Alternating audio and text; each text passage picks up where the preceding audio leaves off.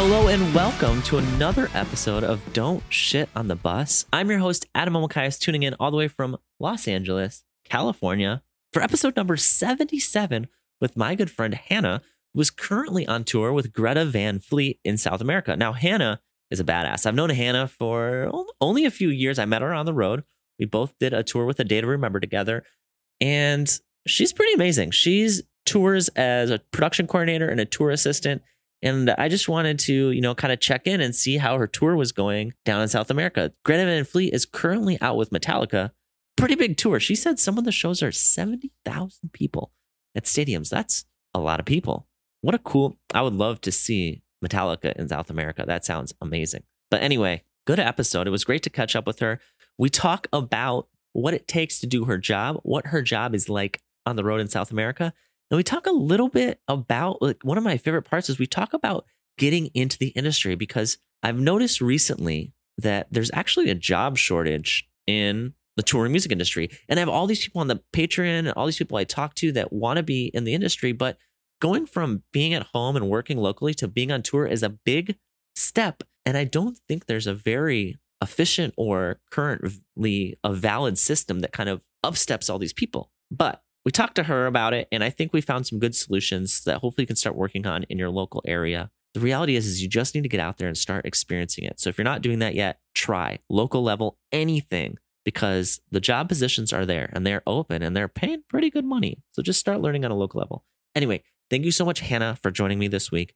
And of course, a big shout out to all our patrons who support the podcast weekly. Thank you so much. I say it every week, but thank you. Like it's it just helps me make this podcast possible. I can't wait to put the book out. I am I've written almost 18,000 words this week. No, I'll, by the end of the day I'll have written 18,000 words.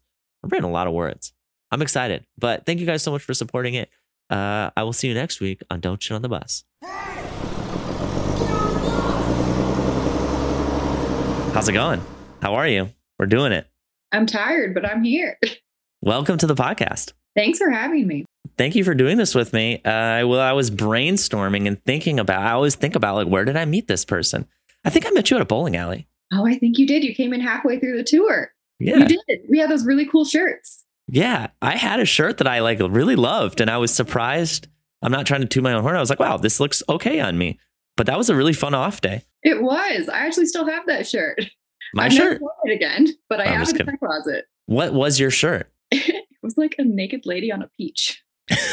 yeah, so we all the the band was uh, we toured with the Day to Remember together, and I arrived to the tour, and Hannah um, was somebody I had not met before because she was new to the team, but they were all bowling at a bowling alley, and they had gotten like, would you guys go to like a Kohl's or something and just buy a bunch of shirts? A Goodwill, and got did uh, ugly bowling shirts. And I was presented with one. I think mine had like maybe like James Bond women or like some like something weird on it, like textured, but they were cool. They were all buttoned up and funny looking.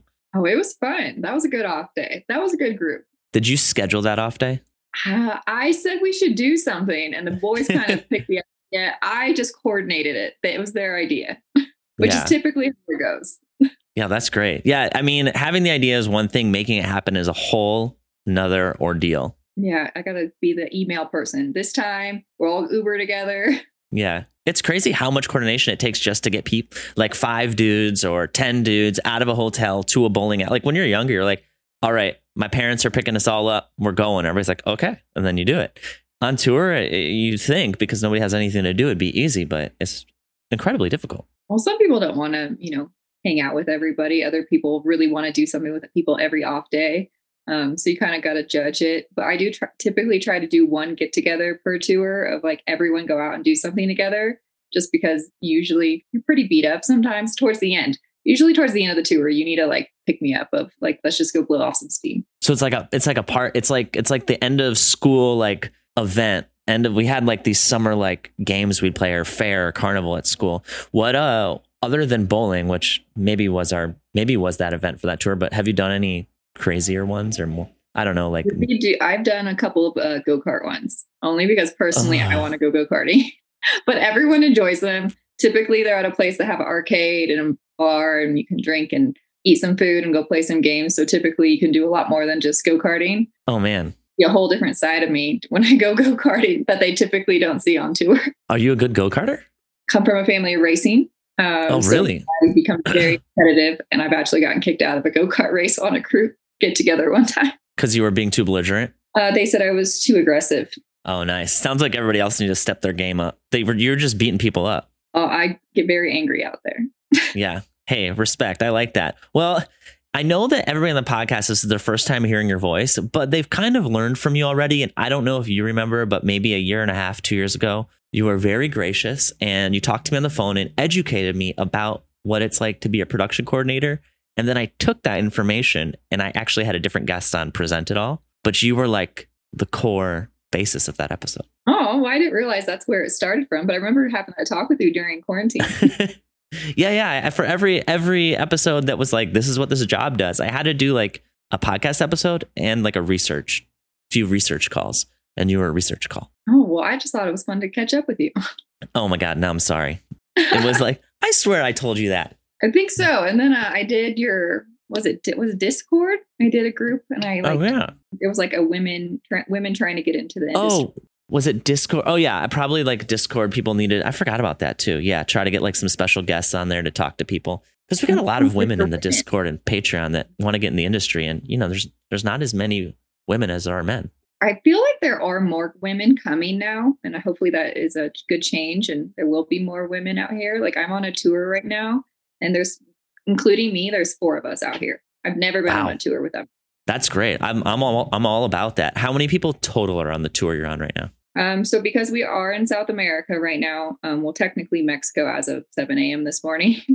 Welcome home. Our only have the core crew. Um, so we're a core crew of 20 plus a A party of eight. So sorry, core crew 12 with A party. So total 20. Oh wow. And A party's band tour manager, assistant, photographer? You? Uh security, tour manager, band assistant, management's been out here with us. Okay, cool. Plus band four. And then okay. 12 of us crew. Oh wow. That's a pretty good crew for a South America trip though. It's just the basics, really. Yeah, because so you're currently I'll spoil it, but you're currently on tour with Greta Van Fleet. You did a South America tour, and you guys are main support for Metallica. Um, so it's a mi- mixture. We have a couple. Okay. so Mexico show is headlining. Okay, and then you, do but like, so you did maybe like what five or seven Metallica shows, and then a few of your own shows in between, or you tell me. Oh, uh, something like that. Let's see.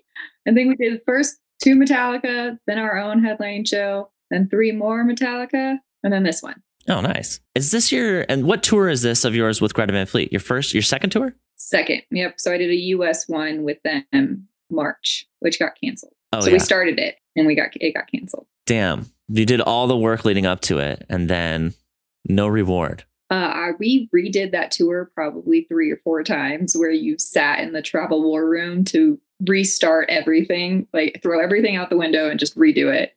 Um, and then everything got rescheduled. So our, we have a really busy year now with all the rescheduled dates. Oh, because basically it's all been rescheduled and condensed into whatever remaining time there is. Yep, it just got filled in with the rest of the year. What's a travel war room? I don't um, know about that's this. what we called it. I think we made up the name because with COVID, I was also with Korn last year and we had COVID cancellations too. And yeah. so the travel war room, you go in, with your computer, probably in your pajamas still, just no matter what time of day it is that you find out that this is happening or before it's announced, because you need to be prepared before the announcement. Yeah. And you read everything. You cancel hotels, you rearrange buses, you rearrange gear, you redo flights. Like everything has to get redone. Who's we? It's you and who else? Me and the production manager. And oh also sometimes tour manager as well. But the tour manager is usually going to be dealing with the band party. All right. How many hotels are we talking? Are you talking like every off day, 20 to 40 different rooms, or like what are you doing? Well, I mean, we do deal with the travel agent as well. Like she's okay. involved in this situation. Makes no, sense. Um, and it just kind of depends. It's, I mean, like this last one, we were a crew of like 30 people plus my bus drivers. And so we have to deal with everybody coming in out. We were having like video people come in for a certain show. So now I have to redo all of their people because they were only coming in for that show. Bus driver rooms on show days, crew members going to different locations, hotels that you're now not going because you're going to skip that city completely and go to another city or reroute it. And now you have to have an off day randomly somewhere because you can't, it's too long of a drive. Like there's all kinds of things to think about. Man, because on the on the receiving end, like as a fan or somebody, you just see it and you're like, oh, there's new shows. They just changed the date. That's easy enough. But no, it's basically rebooking. Every, it's basically you're starting over. It sounds like. Yeah, you just throw the book out the window and redo it. oh my god, I'm picturing you literally doing that. I, oh, uh, how did you? Okay, you were on Korn before this. Prior to that, you were on A Day to Remember. I know you did Fall Out Boy. I know your whole career, but I wanted to know how did you go from Korn to Greta Van Fleet? Like maybe you could talk about how you get a new job be, as somebody who's been in the industry for a while. So um, specifically with this one, um, I have worked with my production manager. Um, I met him actually on a day to remember. Um, and yeah. then he took me to Korn, and then he was the one that took me to Greta Van Fleet. Um, so it's kind of when you find your people, you stick with your people. If you work well together, it makes work moving to a different band very easy because it's the same. You have a same system. It's just a yeah. new band, and you have to tweak it a bit. So it works for us. Um, we travel as a production manager, a stage manager, and me as a production coordinator. The three of us travel as a team now, which has been kind of fun. Um, and we work together no matter where we go. And it's Paul, you, and who's the stage manager? Albert. Albert. I think I know Albert too. Was Albert on a date? yeah. remember? Yeah, I remember. I remember him. That's awesome. So when you met them on a date, remember, like how did you go from being not quote unquote their people to being their people? Like what made you click with them? I don't know. I think we just worked really well together. Like yeah. it, it was just we became had systems and like Paul's really big on making sure the culture of the crew is like everyone's happy, open door production office policy, where some production managers don't do that. What's that mean? Like we keep the door open. You want to come hang out and just talk in here. You have questions. Like we don't want you to feel like you can't come in and talk okay. and hang out, um, or just feel uncomfortable. Like we just want it to be very like friendly, like family vibe with everybody. And so open door policy, like we won't ever lock it. Like you're never going to see the door closed. You're never going to have to knock to come into the door or to come into the office. It's just here we are to help you and we're here to support everybody. And so we do that no matter where we go. Okay. And the intention behind that is to kind of create this very welcoming, all inclusive tour vibe. Yeah. Cause honestly, the vibe of the tour affects everything. Like if it's a sucky vibe and you're away from your family and you're missing weddings and funerals and, you know, graduations and births, whatever it is you're missing, like you at least want to know you ha- are out with people that you enjoy. Because if not, like, why are you there? Yeah. It's a, it's already a hard job. Why make it more hard on everybody? I mean, you just want to, especially if you are having a hard time, at least people have your back, or you know, you feel like you can lean on somebody. Like I'm having a bad day. Like, can you help me with this today? You know, maybe yeah. this is my job, but like I need a little help today. Yeah, that's great. Well, I really like that, and I appreciate you guys doing that because it definitely stops starts, excuse me, from the top down. Right? It's not like I can't go to a tour where the vibe was shut door and nobody likes each other as a photographer and be like, guys, let's do it this way. It just it has to start from up top because that's the chain of command. So thank you. I mean, I hope it helps. You know, I don't want anyone to ever feel like a miserable. I've been on tours where I've been miserable and nobody wants that. Name, dates, who was it? We got to know everything right. No, I'm just kidding. Honestly, part of it was learning in the beginning to not let my personal life roll over into work life. Like you yeah. really have to compartmentalize your life, like work and home. Like if on off days you want to like have a meltdown, sure. But on a show day, like you can't let that affect your day because it just ruins everything. Yeah, that makes sense. And if you do find yourself in that place, I do know a little bit of insider information. Paul does make a pretty mighty margarita. Does pretty good ma- margaritas. I will give you that.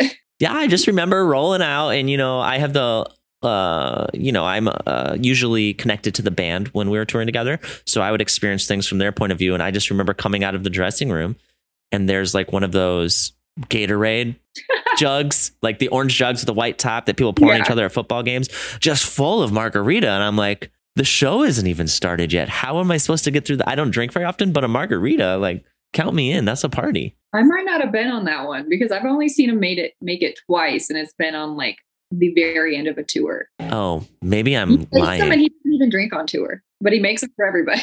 Oh my god! Yeah, I'm trying to think when that was everything kind of blurs together now. It does. And especially like with COVID, everything is just even more off time wise. Yeah. Like things that with COVID, I have like these two years that I'm like, well, you know, like uh, for example, my girlfriend, I've been with her for almost three years, but I'm like, well, that one actually makes it seem longer because you're with each other. But a lot of things, I'm like, oh, I've I've lived in this place for you know, I haven't well, I haven't shot a show in uh, three years, but it's really like two and a half years because that's how long COVID was. You know, it's really like it just elongates or shortens certain timelines depending on what you're talking about. So was the day to remember the last show you shot? I actually shot my first show. I had shot no, I shot some day to remember. St- I shot some stuff in LA, but since COVID started, I didn't shoot anything. And then I shot John Mayer a week ago, and it was oh, great. Okay. It was my first show back. That's exciting. I know it was. I love John Mayer too. I hadn't seen him since I was in high school, so that was that was pretty fun. Okay, but enough. No more about me. So you're in South America. What's uh what's it like? You know, how's the tour been? Just overall. Um, so it's been nice. I will say, being support. You know, you get a little bit more sleep. Um, you do basically do show day, travel day. So off days are kind of non-existent because you're constantly traveling. Um, but it's been good. I mean, I don't know. It's been nice. I guess the it's been nice. Yeah. Different. You know, there's you. Google Translate is my friend. Um, I use it constantly. We travel with the liaison down here, who is our translator slash like she helps set up transportations and all of that kind of fun stuff. Been pretty low key. Um, then we did a 20 hour travel day into Mexico City. Landed this morning, and that's about it. One more show, we go home. I like I like that you're so your show day, travel day, and it's pretty easy. Like you said because you're support. So is that just because like there's less to worry about, or how is it different being on a support tour than a headliner tour, especially in South America? Well, it's it's not my show. I don't. I'm not in charge of picking rooms or catering or you know a massive crew. I have very small crew on this. Um, it's significantly easier. Um, however, we're always doing a tour ahead. So, like on the US tour in March, during rehearsals, I'm doing South America visas, I'm doing hotels, flights. Back, we weren't even starting the tour yet, and it was rehearsals, and I already was doing this. So now we're looking ahead, and like Europe's in June. So okay. now we're doing all of Europe stuff. So it's just constantly like working ahead. Oh, wow. Does that ever disorient you? I, I feel like when everything's planned out, stuff flies so fast, but it's crazy. You're like coordinating another continent simultaneously. True. I guess I didn't really look at it that way. But yeah, I mean, we have to get everything situated before we get there. I mean, it's between the tour manager, the production manager, and me. Is yeah. our job to make sure everything's set up prior to us ever showing up. Yeah, I mean, and I guess we hadn't said it explicitly. It will begin the title of this, but you are the production coordinator, a very important job. So, how long before a tour starts does your job start? It's weeks, weeks, a month, maybe. Just kind of depends on like you know international stuff. You definitely want to book out way in advance. Like I've already booked like weeks ago. I already booked Europe flights, and okay. we don't until June first. Just especially with the way flights are and costing, like you want to make sure you get ahead of the game. And Europe, like is you know we need to make sure everyone's in Europe at the same time, so we need to make sure we get festivals, hotels, and buses, and you know we want to try to not get the bottom of the barrel there. Yeah, I've been on the bottom of the rail buses. It involved four bus changes in less than a month. I understand the struggle. Uh, I was gonna okay. Something I have a hard time understanding because I've never been in the position is like, let's say you get a job. Well, let's you get you get the Greta Van Fleet job. You're just starting with them. It's your first tour with them. When you start advancing everything, does management or somebody at the other team, and you can tell me who, come to you with like a list of things that need to get done, or is it your job to know these things and initiate all the things that need to be done? Um, so I don't. After like the initial offer and like signing all your paperwork, yeah. you typically deal with management. At least in my okay. role, that yeah. much um, once they show up to a show, maybe make sure that they're good and they, they need anything, but I don't actually really need to deal with them. I deal with a tour manager and the production manager. And okay. it's the same thing for every tour and every band is typically the same. So you just kind of, you know, the list, you go down the list and start checking boxes. So my question is that list, you're, I mean, I'm assuming the list consists of booking hotels, booking flights, organizing visas, doing everything that you do at your job. Where does that list come from? Just experience? I guess so. I don't. I never really thought about. I never like was given a list. It was just things I think you learn, picked up along the way, and now you just are like X, Y, Z is what needs to get done before we go. Yeah. Well, I mean, it's it's it's the reason I ask is because you have people who like in theory say to themselves, "I want to be a production coordinator," but then like let's say that Greta Fleet hire or somebody smaller hires them, right? And they're like, "Okay, you're a production coordinator now." it's like okay well, well, what do i do? Well you it's it's because it's it's such a weird job because so much of it is internalized. It's not like like you're saying you're just like well i just do what i do. The same thing with a photographer right? They hire me and they say we want photos. But they don't tell me everything i have to do to do that. It's a lot of learning as you go and you have to feel it out ask a lot of questions like don't mm-hmm. be afraid. I the beginning i didn't ask questions because i didn't want to look dumb ask the questions like ask whatever you need to ask And like, I feel like as you just eventually figure it out. Are you ever going to be in a position, do you think, maybe with this artist or another, where you'll have an assistant? I think once you get to like stadium levels, then yeah. that position would have an assistant. Mm-hmm. Uh, they do have a dedicated band assistant, which has been nice because I've been in roles where I have been both the band assistant and the production coordinator. Those tours kick your butt. Yeah, that's a lot. I mean, it's great. Like, you know, it's was I on that tour? I think you were on that tour. Nice. And it's fine. Like, you know, you you get more of a family vibe that way versus where I don't deal with the band much on this role. Okay. They had they had a band assistant a band assistant before I ever showed up. So she does her thing with them and I take care of the crew and logistics and all of the other details. Ah, that makes sense. So I guess like going into this, I knew you when you wore more than one hat, and I kind of grouped production coordinator as that, which it probably changes as this band scales, right? As they get bigger, then it breaks into more than one group, and maybe when they're smaller or you know trying to save some money, they put it as one person doing both jobs. But I just want to say you did a very good job it felt it was really cool. Like I felt very taken care of, and I know I kind of am on the line of travel with the band, but I'm a crew member, so I kind of experienced both worlds, and you did great. Well, thank you. That's the goal: is to make sure everyone's taken care of and like they feel comfortable out there, and all their like at least basic needs are taken care of. You know, if you have a dietary need, I don't want to make sure like if you're a vegan, I never provide you food that you can eat. Like yeah. that's shitty to be out there and not be able to eat. Yeah. Or you know any other little things like you're sick I need to figure out to get you medicine or a doctor. Like mm-hmm. it's, I remember trying to explain people during the pandemic when I was applying for jobs, like, you know, real world, normal jobs. Like they're like, oh, what did you do? And I remember sitting there in one interview where I didn't prep myself for this interview going, yeah, I don't know how to explain this to somebody else. Like, what do I say I did?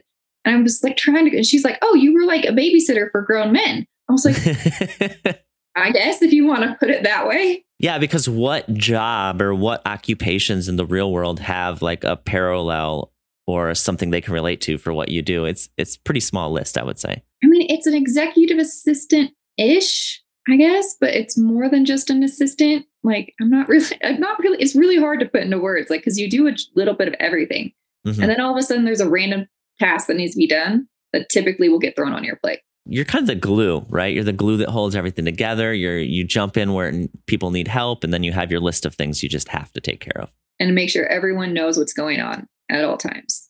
Like I, you will once you start a tour with me, it's like a joke. Welcome to your daily emails from me because you will be getting one every day. Oh yeah, what do you put on your what do you put on your daily emails? So you just email the crew every day? Sheet, like times and you know important information, especially like traveling country to country, like, hey, you need to have all these documents with you, anything you can imagine. Like, I just need to make sure everyone is prepared and like they're not blindsided going into a day. Like, they didn't know what time something was, they didn't know they had to have this certain item with them or yeah. whatever it may be. Or also, like, if they're a new hire, I get their new hire paperwork filled out and I usually send that over to, you know, business management as well. If they have questions, like, about any of that type of stuff, I'll like direct them in the right way or find the answers for them. Okay. That makes sense. So, so specifically with this tour, they're on the South American tour. I know I kind of asked you on a very basic level, but going into it, what is everything you had to prepare ahead of time? Is it just visas or what do you have to do as a production coordinator for this tour? First, I need to know who's coming. I need to come up with like the crew list and. I need names and all your basic information. Um, and then we will book flights. I will make rooming list. Um, we have a guy who actually helps us do all of our visas, but I still need to provide him with all that information. With COVID, yeah. we do have to provide vaccination cards for certain countries. So there's extra steps in certain countries that you have to go through now. Uh, update master tour, I guess. Yeah. Make sure that's all up to date so you have all that information that you need. Answer everybody's questions. So, and, and what's your organization like for this? Do you just have a bunch of folders with everybody name, everybody's name, and all their information, and then you just deliver it to people when they need it, or how do you put all this together? Dropbox is my best friend. yeah. You organize it all in Dropbox. Everything is in Dropbox. You know, anything that you ever sent me, or, you know, even folders in your emails. So everything already has its own folder and email. I have like a system through iCal where like that's for my personal information because Master Tour is for everybody. So I can't put in, you know, notes for myself on certain show days in Master Tour. So I use iCal. And so I'll basically copy all the show days and off days into iCal. And then I'll make all my notes, personal notes that I need to know for certain days in there. What are some what are notes you need to know every day? Like, do you have an example of what that could be? Say you got a package delivered. I need to double check that it comes on a certain day. Like I need to check that, you know, you shipped this part to this venue.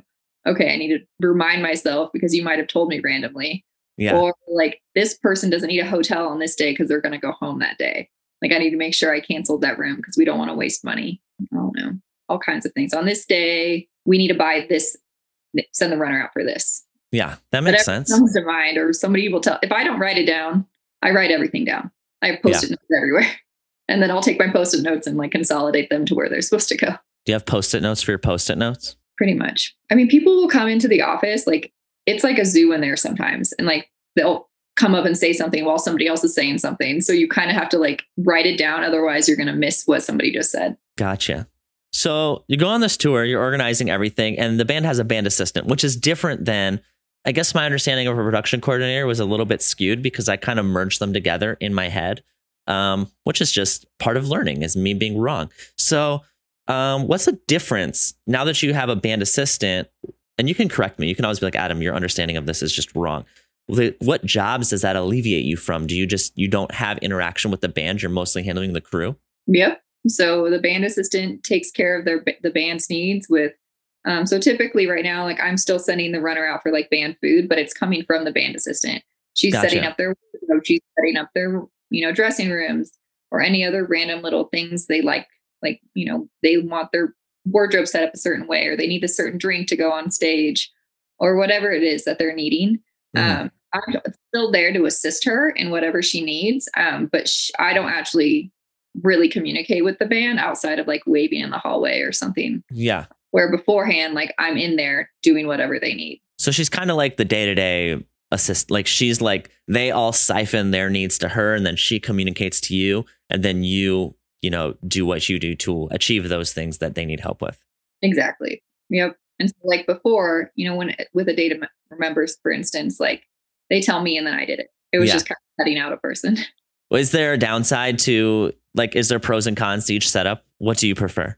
i mean i will say that you i feel like i can breathe a little bit more you know Yeah. there's not as many tasks on my plate so that's nice a little bit but also like i don't where other bands i've worked with i don't really know this band where like the other bands i could tell you like like i knew them better Yeah. Um, I am fairly new with Greta, so there you never know, but it's just that's just a kind of a, a line where it's like I'm not their band assistant, so I'm not going to really go deal with them or ask them directly what they want. Yeah.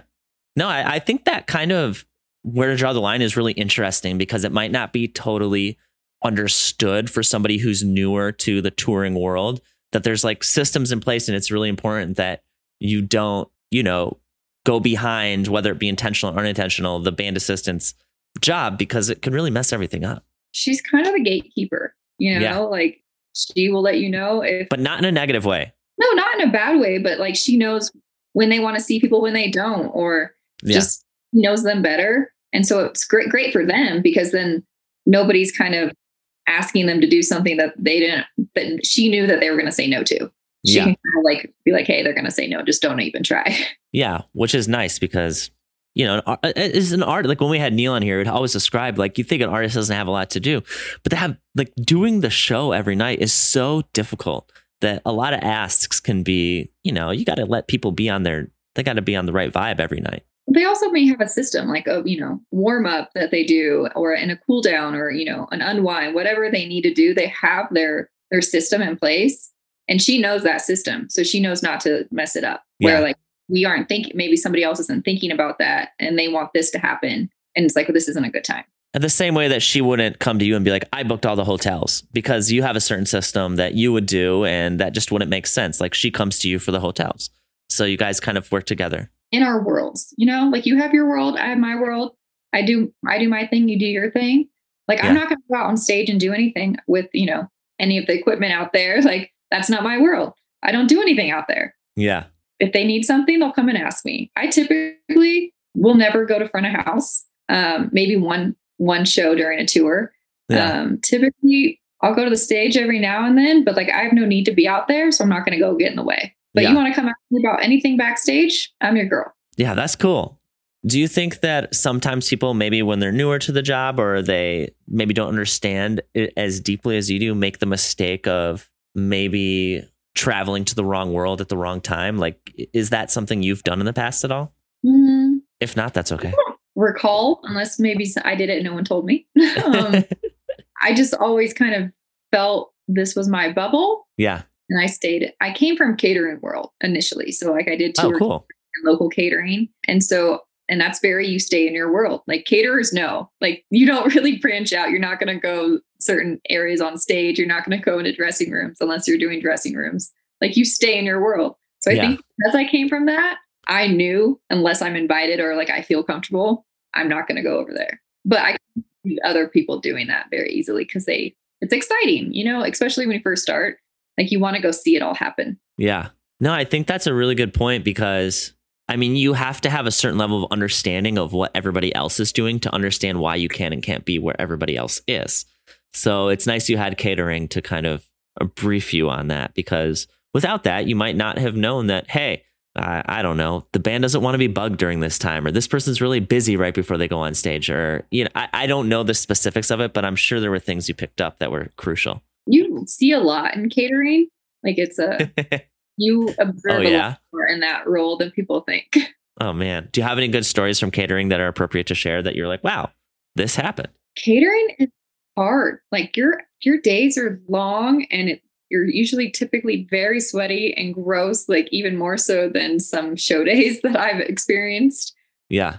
And people aren't the nicest to caterers sometimes. Hey, that's not fair. I'm sorry. I have That sucks. situations where, you know, like you're supposed to be welcoming. Like you come into catering, you're supposed to, you know, be welcoming to everybody that comes in. Or Yeah. if you're dressing room person, I'm also realized like if I have to go into it and there's a band member in there, like yes, I may say hi, but I'm not going to try to have a conversation with them. Like I'm coming in to do my job and I'm going to leave. Yeah. Like no, but if you come into the catering, like then like, hey, how's your day going? Like you can talk a little bit more in there. So you kind of learned when you could, I guess, open up or try to have more of a conversation with people.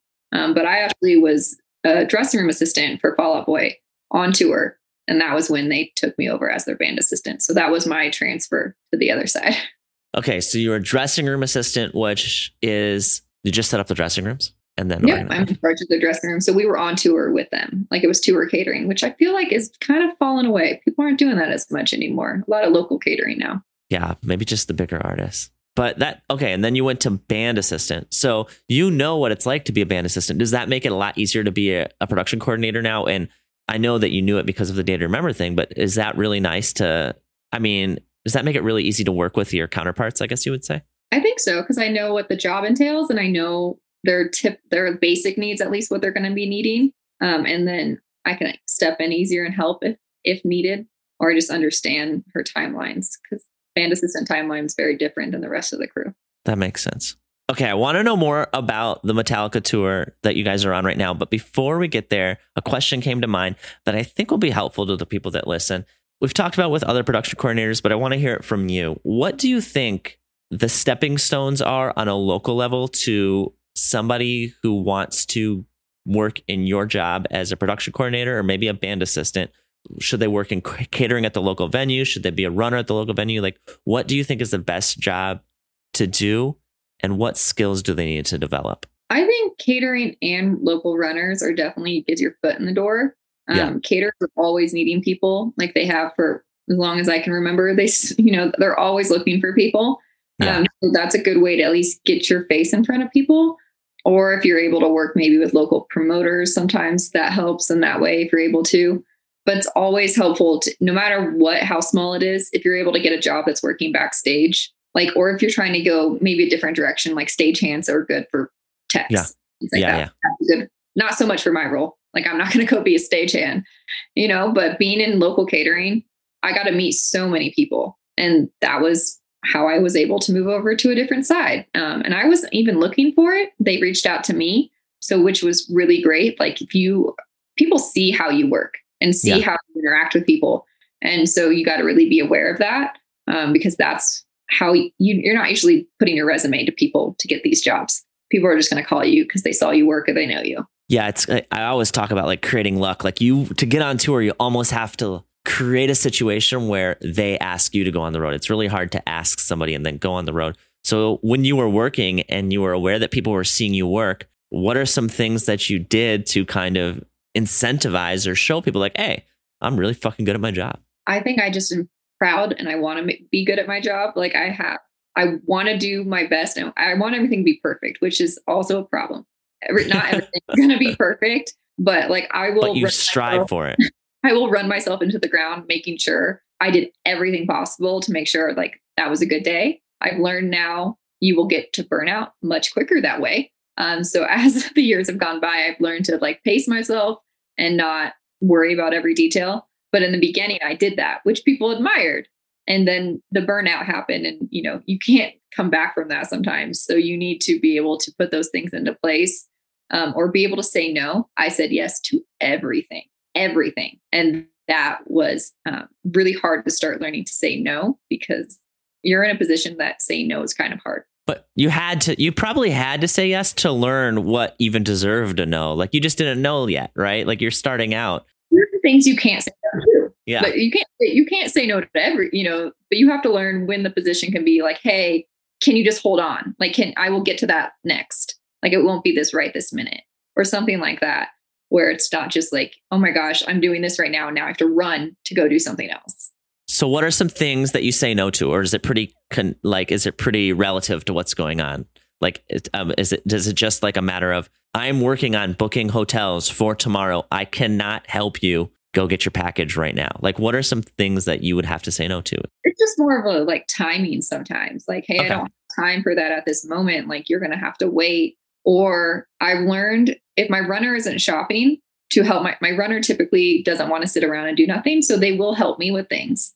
Yeah. Um, I never knew in the beginning that I could use my runner kind of as an assistant ish um, like, hey, can you help me with this really quick? And it's not like the whole time, but occasionally on a really, really busy day, it really comes in handy to ask the runner to help you with little things like, hey, can you go find that package? Okay. And and runners are usually hired locally, correct? They're not on tour. No, they're not on tour. So that's kind of a good little tip for somebody if they're working locally as a runner. Would you say it would be within an appropriate wheelhouse for them to say, "Hey, band assistant, hey, production coordinator, I'm here. I'm not working right now. What do you need help with?" That would be amazing. Like. I had a runner one time, it was the last show of the tour. She could tell I was spinning that day. I was, yeah. it, there was so much going on. It's just, we showed up way late to the very last show, like hours and hours late because of the weather. And I was just spinning. Like I had so much to do in very little time. And she's like, What do you need help with? And I'm like, Oh my gosh, I need so much help. And it was amazing. And like, I wouldn't have made it through that day without that runner. And you probably wanted to take her on tour with you. and also treat your runners like once you get like, you know, as a position where I am in charge of the runners, I make sure that my runners are taken care of because like yeah. you're going to come see them in other shows. Like you come back and it's the same runners. Like make sure that they are taken care of because they won't help you the next show if you're an asshole to them. Yeah. And also like kind of going back to how you guys lead the tour, like they just deserve it. You know, it's just like treat everybody like family. That's great. And some days are really busy. And I always make sure like uh, other tours will run those runners into the ground. I will make sure that they take a break. Like yeah. you've been shopping all day, go eat, go take a 15 minute break, come back to me and we'll start. Like whatever it is can wait 15 minutes. If you were your own runner and you're and you told yourself to go take a break, would you do it? Or you'd be like, no, I have to keep working. I feel like you wouldn't take the break. it's hard, but like if I don't give you another task to do, then yeah. you can't go do it yet. Yeah. I'm but forcing it. I should probably take my own advice and take a break sometimes, but yeah, treat yourself like somebody you care about. Your runners. Uh, okay, so the current tour you're on, Metallica tour, that's pretty cool. That's very big. Are there like the difference? We talked a little bit about the difference between a support and a headlining tour, meaning that you know it's not your tour. Somebody else is giving you the rules and the times and everything. Is there anything like can you give us some examples without? I know that some of this stuff is private. I'm not asking for any of that. I just want to know like some basic examples of things you guys are allowed to do or not allowed to do because you're a support band on like a, a pretty big machine of a tour. So you kind of whatever they give you room wise, you know, furniture and all that. Typically, that's usually what you're going to get. Like dressing rooms and production rooms, and sometimes you got to set up your office in a hallway. Like, yeah. it just is what it is um, whatever their rules are, like COVID rules, especially, like you abide by whatever COVID rules that they put in place. I don't know. It's just whatever it is, like their laminate policies. Um, typically, you're not usually going to ask for tickets to a show. You know, Yeah. typically, um, maybe, but I wouldn't push it. You're usually not going to go stand stand on the stage during their show. It's a lot of respect stuff. You just need to like be aware and ask. Don't just assume you can do something. Yeah, because you're kind of like, is it kind of like you could think of it like you're a guest in somebody else's house? It's not your house. It's exactly how it is. Like it's I'm a guest, this is your house. Whatever rules you have in place, I'm gonna I'm not gonna just go take something out of your refrigerator. Like I'm gonna ask first. Yeah, that makes sense. It's uh, what are the COVID re- rules on a tour these days? Like, what does that consist of? Typically wear masks out, you know, all public areas. Um, usually like if I'm sitting at my desk, I typically am able to like maybe take my mask off at that point. But any common area, I will have a mask on. Some tours are testing, um, like either every day, every other day, whatever Oh, the wow. time is. Some are ma- making it mandatory that you're vaccinated. It really is varies per tour. Gotcha. So you've been masked every day in South America. Yes, That's wild. they, they do require you still to wear them on the flights down here as well. Oh yeah, because they changed that in the states. I flew last week or this week rather, and there was no mask, and it was kind of wild. I know. I actually haven't been on the, in the states since they've done that. My face was so cold, I put my mask on anyway. It is kind of nice. The planes get quite chilly. I know, especially when you're bald. I'm like, all right, I'm covering it all up, man. It's too cold. That's cool. So, um, how big are these shows in South America? Like Metallica in South America has got to be huge. I mean, think about Instagram on every single band, and they all ask, say, come to Brazil. Yeah, they're all there. Yeah. I mean, they will stand outside of the venues, like on cars and up on like fences to try to see into the shows. Because they couldn't get in. I mean, whether Yeah. they sold out or they couldn't afford it, whatever the reason is, like the streets are lined with people. Oh wow, The fans are diehard fans out here. that's amazing. I would love to see that. I've experienced it on a small level. I've actually experienced it on uh, some larger levels too, but I'd love to see it for a band. I've only done it with a DJ. That sounds pretty cool. Pretty wild to watch, especially because we leave during their set. Like we're out of there because we want to get out of their way. So Oh wow, we leave during their set, so we get to see all of the fans as we leave. how many? Like, do you have a capacity off the top of your head of any of these shows? I'm just curious. Is it like fifty thousand or um, thirty or? hun- I think I want to say the last one we just did was like 70. But it was Holy like an shit! actual stadium where some of the other ones have been like we played at a horse race track. we played at one of those.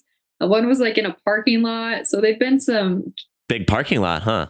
I think there were originally were supposed to be in stadiums and then but those were booked, you know, two years ago. Oh, because the date changed because of COVID. Yep. Wow. Do I mean if you can't get a stadium, next step is usually a parking lot, and after that you got the horse track. That sounds about right. You make it happen. And that's the thing is you go into a show, you don't know what this venue looks like, or maybe sometimes you do, Yeah. and you make it work with whatever it is you have. How comfortable are how comfortable and competent do you have to be with your job? Because to me it's so wild. Like the easy part sounds like it's your job because you show up and there's all these other variables that change all the time. You just I feel like you have to know your job so well to be able to transform so quickly. It's the same job. You're doing the same thing every day. Yeah.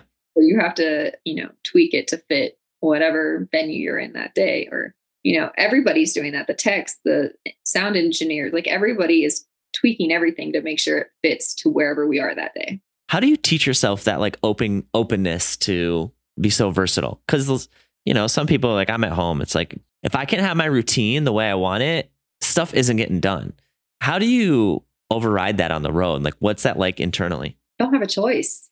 like, like you just have to like adapt and figure it out because if not, you're not going to make it. yeah do you have i mean like when it first happened to you was it kind of shocking or were you used to it from catering No, I think catering definitely helped me learn that world. So it wasn't a total shock once I came over to like the production side of things.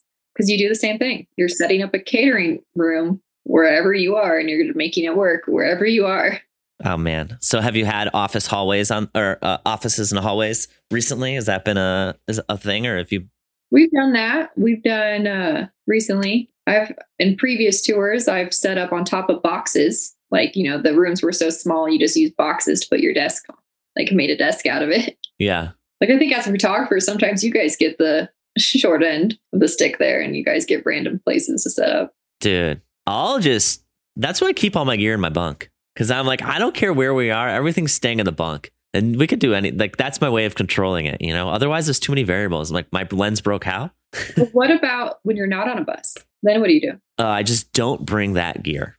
I just bring I just bring a very small amount of gear. Like I went as as a challenge to myself. I had a shoot in Boston like three days ago, and I just needed my camera, and it was three days, right? Fly day, shoot day, fly day, and I was like, I'm not bringing anything, so I just brought my backpack with my gear and no extra clothes, and I was like, I think I'm gonna do this more. No extra clothes. That's bold. Yeah, I'm not a very sweaty person, so I have the luxury of just I got like a Lululemon pair of everything, and I just wear that, and it lasts very well. There you go. I think as a girl, I would I would need more than just a backpack. Oh man, I understand. Hey, okay. We've talked about this before. Actually, talked about it before the podcast. I thought it was really interesting. As a girl touring, how is it? Is it much different than being a guy in your role, or is there anything that you can talk to that like I wouldn't even know to ask? So being a girl, you can't be sensitive, and which is harder. It's easier said than done sometimes. But like guys, you're working with majority of guys. This tour specifically, there is more girls, but typically I would be the only girl or maybe one other girl. Yeah. Um, you need to kind of have that tough skin to like make it through out there um, because they're going to say stuff and like it may hurt your feelings and you need to like not show that it hurts your feelings. Are they wait before you go on? Are they saying like when you say that you need to have tough skin, and the people say stuff to hurt your feelings? They're not saying stuff. Or I hope not. They're not saying stuff to you because you're a girl. Therefore, and you need to deal with it. They're just saying stuff that they would say to a guy as well. Just maybe you're saying that generally a a girl would be more sensitive towards that thing. Is that what you're telling me? So that happens, but also there's been situations where like, you know, there are like sexist comments made towards you. You know, fuck them up. And you know, you have to realize like you need to put your foot down and be like, that's not cool. Because if not, then you're kind of opening that door that they think like, oh, well, now I can talk to you like that. Um, so that was difficult. Yeah. How do you handle that? Well, I started so young in the industry that I didn't handle it well. How old were you? I was 20. Wow, you've been killing it for a while. That's awesome. All right, tell me more about your story. How did you handle it? And how do you handle it now? I want to know. Back in the day, I didn't handle it because I didn't know how to say no. Like, you know, I also back then we weren't really told as girls that it was okay to like tell somebody that you were like as their, you know, I guess they're they're your superior. They're they're higher up. Yeah. like you didn't know how to do that and Yeah. or like oh my gosh i'm going to lose my job or something along those lines or you know it just was okay i'm going to lose my job even if it's like your coworker like i don't know i don't want this to spread over to the rest of the crew here like you don't you're Mhm. embarrassed of it and you don't want to be make a scene and you don't want people to feel bad for you and so it's really it was really tough in the beginning because i i was young like i was a young girl and it was a new situation and it was strange and like honestly, I was kind of scared. Um, I got to a point where I slept with a knife under my pillow, Oh like because I didn't, I didn't trust guys I worked with. That's pretty wild. That's like way more extreme than than I was expecting. And the idea is they're like people were violating your personal space, and you had this as like a last resort. So people would get drunk, and Okay. you know I understand. would say wrong bunk, Oh yeah, I gotcha. and they would you know try to push themselves in, and then like then you just wouldn't sleep because you're terrified. Oh, that really sucks. I'm so sorry you had to deal with that. Uh, that is like. I hope that you haven't had any of this recently, but that really sucks. I don't sleep with a knife under my pillow anymore. It, this was like very very early on. Yeah, yeah. And then the bus driver found it one time because I didn't when he was doing sheets. And he made a comment in front of the whole crew that, like, did you know you had that there? Like, yeah. And so then all of a sudden, nobody messed with me anymore. Oh, Nobody that's perfect. anything to me. You like beat up the strongest dude at the prison. That's great. I didn't even have to do anything. All I had to do was the bus driver had to make a comment.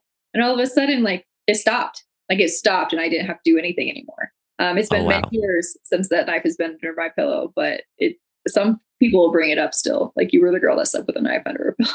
I'm happy that you've never had to do that before. I'm sad that you had to do it to begin with. I'm also thankful for the fact now if anybody's ever having trouble on tour, you just go to your driver and tell them to announce that you have a knife under your pillow to everybody. And you don't even have to have it. You just have them announce it. True. The I mean the drivers typically, you know, my position's taking care of the driver anyway. Yeah. So they probably would have done that for me if I asked. Yeah, that's great. And for people who don't know, doing sheets means that the driver uh, they do your laundry, so they'll clean your. Uh, excuse me, they'll not do your laundry. They'll clean your bedding. So that's what that means. yeah, because you don't want to sleep in sticky sheets for the whole time. Yeah, that is true. So that's what they were doing. Just we use that term. I understood it, but I just wanted to let everybody else know. All right, keep going.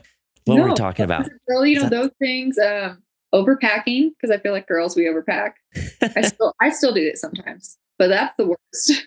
what should you leave out that maybe people don't think to leave out if they're girls and going on tour? you think you're gonna look cute on an off day? You're probably not. like you're not. You're not gonna dress up on an off day. Yeah. Uh, How come? There's just not enough room in your bag and not enough time in your life to be able to do the makeup. You don't need the heels. I never did that, but you know sometimes it's just maybe if you like doing your hair, that's fine. Sometimes you don't need to bring all of the hair tools though. We do do laundry while we're out on tours, so you don't need to bring you know three weeks of clothes. I don't know. Or if you think you're going to do all these activities during your off days, like sometimes I used to think that like I was going to like, I was going to color or I was going to like read these, all these books and I would bring Color? books, You mean like coloring books? like the adult coloring books. Like I thought I was going to do all these things on off days. I haven't heard somebody say I'm going to go color in a long time. That's really funny. Keep going. Very therapeutic. Yeah, I believe it. Hey, I remember, you know, you use the one thicker marker to outline it and then color it in with the same color and looks cool. They have like adult ones now that are way cool though. Yeah, I should get on that. That sounds awesome. I'll send you one. Oh God, I know you will too. It's probably be going out. To, I'll probably have tracking in my inbox tomorrow. Right. As, as soon as we get off this podcast. All right, cool. I, I know I keep interrupting you. I'm just so interested in all the things you say, but keep going. Girl wise, like, I don't know. I think that's it. You just really need to like and stand up for yourself. Like if you need to, like, or make sure point that you're not a pushover. Yeah. I think that's kind of especially in this role, people will try. They will definitely try. Um, well, I need this specific thing. And like you kind of need to know when to draw the line of like, do you really need that? And do I actually have to provide you that? Okay. Yeah, I think it's I think it's hard to know when I've talked to other people about this. I did like um what's the name of it? like a hang what's it called? Hangouts? No, clubhouse. I did some clubhouses with different women in the music industry and kind of talked about the struggles and things like that. And one of the things that people told me is that, you know, the goal is really equal treatment, not different treatment. And I think what you're talking to is like it's really hard to know when you're getting treated like everybody else and then it's just not a good way to be treated. Like the way you're getting treated is the same as everybody else and it's not a good way to be treated or is it different than everybody else and not a good way to be treated like like you're saying it's like where do i draw the line of like what's unacceptable or what's normal and it sucks am i am i making sense No, it makes sense. And it is hard to kind of figure out what that line is. yeah with like new crew members, like when you're starting a new crew or a new crew got come in, like you don't know them yet. Like Yeah. maybe you just have like a really bad sense of humor that it's not and you don't like it.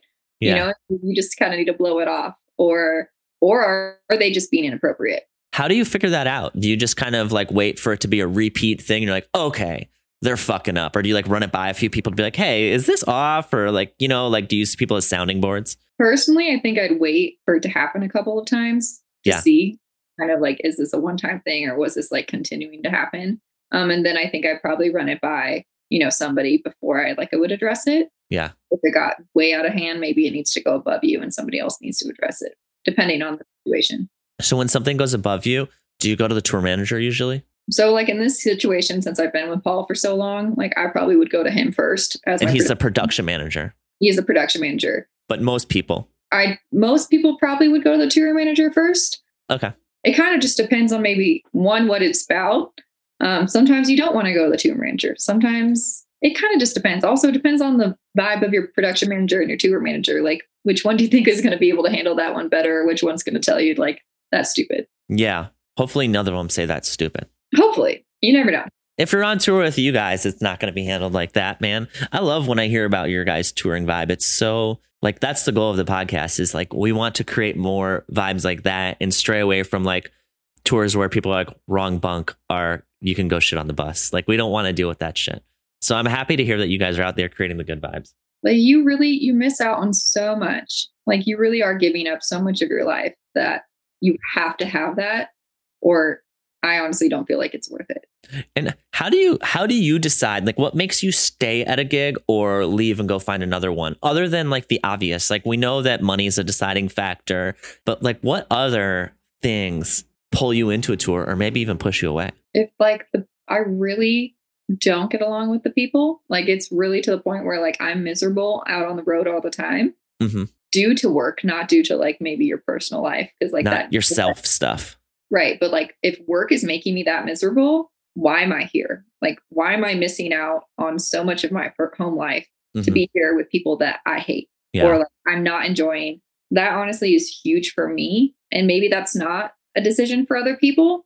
But like if I'm having like I said before, like if I'm having a bad day, like I need to know that, that somebody like is gonna have my back that day. Uh, my grandfather passed away a couple weeks ago on this last tour.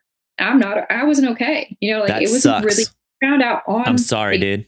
you know, and like I've had a breakdown on show day as someone would who would find that out. Yeah. Like Paul was able to jump in and like cover for me that day. Not like completely, like I was still there, but like I was not really there. You're running on you're running on uh what is it called? Like on auto. You're just like doing the things. Yeah. You know, and I needed somebody to like that knew me, that understood that like, hey, this isn't my MO, but it was show one. It was show one Oh, of God. the tour. So nobody knows me on this tour other than like maybe a couple of people. And I am not okay. And so it was a rough first start because that was their first impression of me on a show day. Um, and I didn't tell anybody what happened, like other than, you know, Paul and Albert knew. And so it was not the greatest start. People found out later on and probably could understand. But at the time, I was so upset that I was like, this is show one and this is what you're getting of me. Did you almost just want to go home? I almost did. Um, I got to say goodbye to him via FaceTime that day. And so he told me like I Oh. was okay. Was it like it was something that was coming? He was uh, of an older age kind of vibe. Mhm. He made the decision. Oh, okay. Gotcha. Well, I'm sorry to hear that. He lived a good life, you know. That's good. And today is his memorial service. You know, we miss everything. Yeah. And so on those days that you miss those things, you know, you, you're not all there, you're not 100%. You need someone to pick, pick up the 20% that you can't give that day. Hey, respect to you for still giving 80. That's awesome. Doesn't make the situation any better, but way to power through it. That's cool. And I mean, everybody's had these situations. Like I've heard of Yeah. people like on show day, like their mom passed away or, you know, their house flooded or whatever the situation, Dog died, girlfriend left them, stuff like, you know, stuff happens. whatever it is, like that's why you have to have that culture. Yeah. No, I vibe. That's that's great. Well, I'm glad you guys are there to support each other. And I'm happy that the things that you experienced 10 years ago, and I'll admit, like maybe not in the same vibe because uh, I'm not a woman, but uh, you know, I did experience things that I don't like on tour as well. And I think that maybe you can relate, but I'm seeing a lot less of it. And if I do see any of it, it's not approved by anybody else usually. It's usually somebody being like, what the fuck are you doing? I haven't seen anything like that I experienced in my early 20s in a very long time. That's great. I do think that the culture of the industry is changing in that way.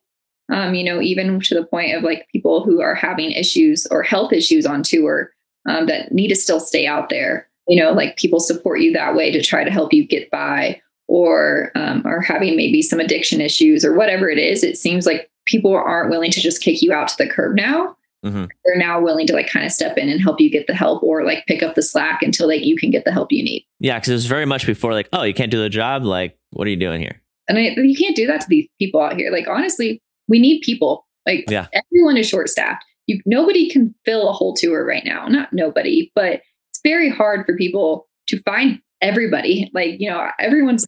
I've had multiple offers for tours right now. I can't take them because nobody. Like I don't understand. I feel like there's so many people that want to get into the industry, yet everyone's looking for people. Well, that's kind of why I was asking those questions because, you know, I was asking, like, oh, you start a job as a production coordinator. You can't really start a job as a production coordinator with what you can learn at home. It's just not possible. So that's also I was asking you, like, do you ever have assistants? Because there's not really a avenue with the with the exception of local work for people who want to get into the industry to get into the industry. I mean, the podcast helps, everything helps, but you really need experience and there's no way to train like any of these people because they're not training locally you know and it's just it's so yeah there's not going to be anybody entering the industry and i'm just trying to figure out how to fill that void sorry what do you think No, I think if you are able to shadow, and I don't know if that's, I'd have to even ask if like a tour manager or a production manager would allow that, it's hard with covid too very hard right now especially because everyone's bubbling. But I exactly think like shadowing someone locally for a day potentially could be helpful. Again, I don't know how the logistics of that would be working, but it's in theory sounds nice. no I, I i think that's great and i think that's like i want to start working on. if you ever have free time and you aren't touring and you want to set up a system with me, that was my dream for pod. I mean, it still is my dream for the podcast to somehow work through that. We do with the agency for photographers and videographers. That's how we staff those roles. You know, we take people who we think are prepared but don't have the contacts and recommend them. We're trying to do the same for crew, but man, it's hard. And I have people hitting me up too, being like, we don't have any of these core crew members for our next tour. I'm like, our band's going to even be able to tour? Everyone's short right now. It's pretty crazy. So, what are they doing? I feel like during the pandemic, people really enjoyed having schedules and routines and being home with their wives and their kids and their dogs. Yeah, I get it. Not missing everything, you know, to the point where they decided, you know, hey, I'm just going to stay home. Or they found a job with benefits that paid decent enough for them not to come back to touring because the pay is really what's enticing for the most part. Yeah. Um, also, you know, being in live music as well. But like typically the pay is like, oh, I could do that. I could, you know, give up nine, ten months out of my year, you know, for that. So what's the but what are the artists doing that don't have anybody on the road with them or like, excuse me that aren't able to fulfill their crew? Like what's the solution? Are they literally not touring? And they must are they finding people? Are they just raising the money? Great question. I actually don't know what they're doing. Oh wow. We got to get those people on the podcast. We're looking for people, but I don't know what they're doing if they don't fill the roles. Man, I want to make something so bad that helps with that. It just seems complicated and messy. It, it does get a little complicated. And I don't even know where you would start trying to do that yet do you have to go through the management or would you go directly to like the production manager and the tour manager and they would help you get in? Yeah, I mean, I, I asked on Facebook because I was interested and I was like, all right, crew members, like, how do you get most of your jobs? Like, for me, it's usually through the artist or word of mouth. And everybody was like, word of mouth. And then I'm like, well, what if word of mouth isn't good enough anymore? Or there's not enough people through word of mouth? Like, is there a place to go? And somebody said there were a few agencies, but they're private. So I don't know. So I'm going to keep, I'm to keep digging. Yeah, I've never heard about an agency for like. I know, and if you haven't heard about it, how well are they really doing? Basically, Bobnet. That's that's it. You know, if Bobnet has all the job postings. But uh, best not not enough crew on it. Oh man. All right, we got off on kind of a tangent, but I guess to wrap this up, TLDR, if you want to get into the industry, you can. You got to start shadowing locally. Also, according to Hannah, be a runner or a caterer locally, and that'll get you into this side of the work. Don't be a stagehand. That'll get you into being like a tech. But if you want to work like production manager, tour manager, production coordinator, artist assistant, like the kind of crew admin aspect of the role, sounds like those are good entry level jobs on a local level. Yeah, just need to get your face in front of people and don't be afraid to talk to people. Tell them you're interested in trying to get in or yeah. tell them you want a tour. You're like, don't be shy. Get to know people. Find people on Facebook and add them. Oh wow, that's good. Show up at their front door. Actually, let's go one up. I don't know if go. you go that far. They might call the cops on you. Bring them kombucha to their house. Say, I know you got this on your show day. Here you go. But Facebook or Instagram, you know, like yeah. Then see you post. I don't know. It might just help you to at least so they now see a different side of you. No, I think that's great. And then if you're on their feed, maybe they think of something and then they remember you. No, that's great. I think those are uh, like non-intrusive ways to connect with people that aren't like calling them on the phone and being like, "Hey, how are you?" Yeah, that's might be, especially now. I don't think people do that much. Exactly. It's nice. We have all these in between levels of things. It used to be like either meet them, you call them, or you email them. Now we have like all these passive ways to keep in touch with people, which is much less intrusive. People are adding people who don't even know. there you go. Well, thank you so much for coming on the podcast and taking time out of your after your 20 hour travel day to talk with me, Hannah. Oh, well, thank you for letting me take a nap first and shower. oh, man. Uh, something I related to heavily, which is something that I don't know if people know this term outside of touring. Maybe they do, but like I like how you're like, I'm feeling I'm gonna go feel like a human first again. What does that entail on the road? Just like showering and like drinking a coffee. What do you do to feel like a human? Uh, well, we got into the hotel about 9 a.m. this morning, and obviously yeah. you didn't sleep on the flight before overnight flight. Um, and we were supposed to have this at you know two hours earlier than it was we actually started and i needed a shower and take an hour nap and like eat some food and so yeah. I, I needed to feel like a human before I like look like a zombie on this podcast. Hey, well, I appreciate you putting in so much effort to show up. I wouldn't expect anything less from you. Well, thank you so much for having me. This was good. And I hope people can get out of it a way they a way into the industry because we do need people. All right, cool. Well, if we can ever set up something more formal, let's do it. Last question. Shower shoes, no shower shoes. What's your vibe? Always shower shoes. Always. All right. you heard it here shower shoes. We'll put a tally in. We'll put a check in that uh, side of the vote. Uh, well, thank you so much. Uh, I'll look forward to seeing you in real life. I appreciate it. Awesome. Thanks, Adam.